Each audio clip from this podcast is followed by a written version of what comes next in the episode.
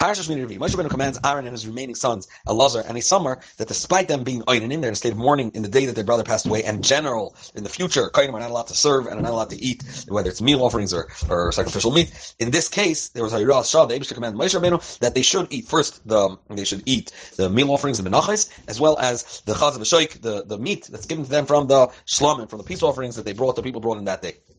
Regarding the chatos and that was left, that uh, Moshe and Aaron are going to have an argument in Chamishi. Pasuk Yud Beis. Vidaber Moshe al Aaron, the Elazar Veli Samar, Bon Van Isar. Moshe Rabbeinu spoke to Aaron, Elazar, and Isamar, the, the remaining sons. Chuz Mincha. Take the the meal offering. Haneser Misha Hashem that what's left over from after you gave the kmitza on the fire of the Eibushter. V'chlu matzis. And you should eat it unleavened.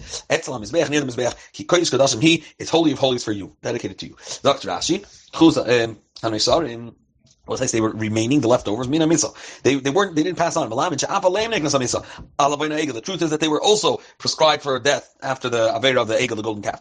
That's what it says that the Abish there was angered against Aaron to annihilate him completely. The Hashmada says Rashi, when it says to annihilate Elakilu Ibanim, this refers to making sure the person doesn't have children to, to live on after. His, his fruit, so to speak, his children. The tefillah of Moshe was able to annul half of the Gzeira, and half of his children were remained down for Aaron, and it worked halfway, so Elazar and Samar survived.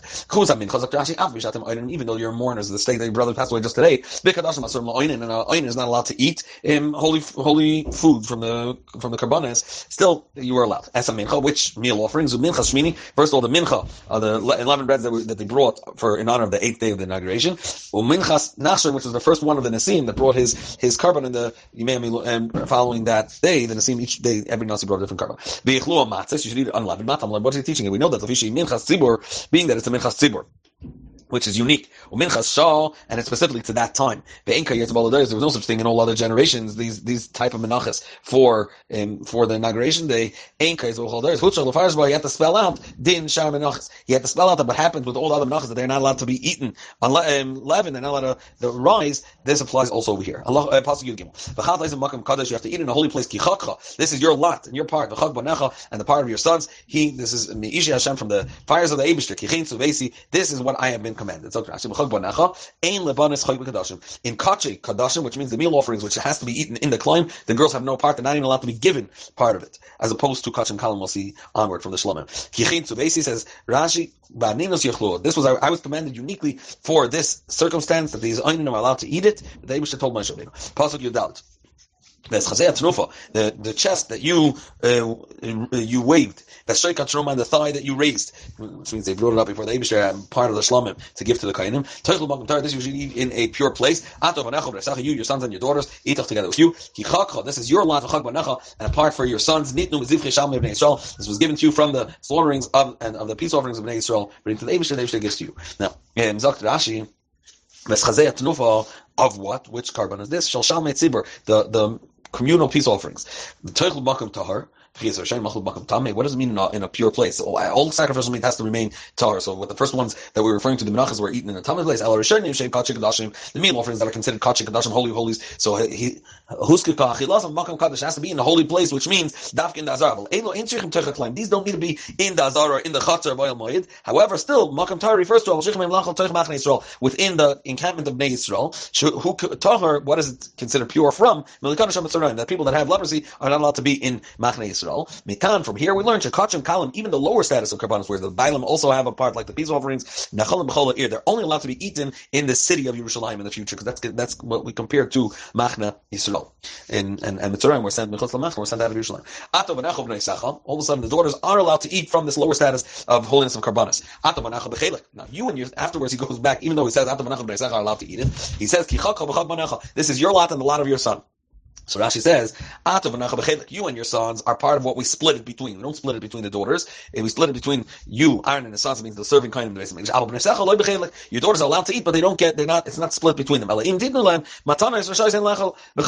you give them part of what you were gifted by the Eibushter from the chest and from the thigh, they're allowed to eat. Or maybe I'll think otherwise that Maybe the daughters will also, you have to split it between also the girls, uh, the, the daughters of the Kayanim. That this was given as your lot and the lot of your sons labanim. This is a, a, dedicated part is for the sons. The ein is no dedicated star, uh, part for the daughters. Pasuk as well. Shoika truma, the thigh that was that was raised. Chazei trufa and the chest that was waved. Al ishich halavim over the fires that burn the fats you. They should bring them. Lahanif trufa. They should raise. Uh, um, they should wave it l'fnei Hashem before the Eibush. It should be for you and your sons together with you. L'chakal everlasting statute kashat Hashem as the Eibush has commanded. Now, just to say generally, every carbon that they brought that was going to be given to the kind of the Tnufa was Milo Myrid, that means Truma, Lashon Harama, pick up. So it went up and down, and they waved to the sides. Dal Druchas, that's called Tnufa. So actually points that out. First of all, Lashon Hunaf Asher Huram, it's similar, it's, it's like, it's in sync with all the other Lashonis that we find that Asher Hunaf Asher Huram, that there were these two parts to the Tnufa. Tnufa means Moilichu maybe, Milo made that he moved it to the sides and also raised it and brought it down. Why does the Torah mention specifically that the, the tnufa, I mean, waving it was b'chaza to the sides and truma raised it up by the shoik? Both of them, the, I mean, side waving and side raising it up and down were by both side the chaza and side the shoik. Why he, he mentions that the shoik is truma and chaza is uh, says Rashi, I don't know. Um, Al isha. So Rashi, al chelbe ishin over the fire of the fat. Because from here we see shachalavim lamata b'shas from here we see that when they raised up these, well, the bailim, the bailim were holding it and the Kohen put his hand under the bailim and they raised it up. At that point, the Chalavim were at the bottom, the fats that were going on the on the bottom, and the Chazav Shoik were on top of it, the meat. And the entire explanation to make, to make Bim Yashiv, to, to, to explain the psukim how they work with each other. Aaron, he already explained how at the beginning it goes one coin has them and the, the meat is on, on the bottom and then the the chalav are on the top and he passes it to the next coin. He passes it into the hands of the the bailim and then the chalav are on the bottom and then they do the harama and then they switch give it over to the third coin to bring on the base of English and then it goes to bring it on the mizbech and at that point it's the other way around again. The chalavim are on the on the top and the meat is on the bottom and they bring it on the mizbech.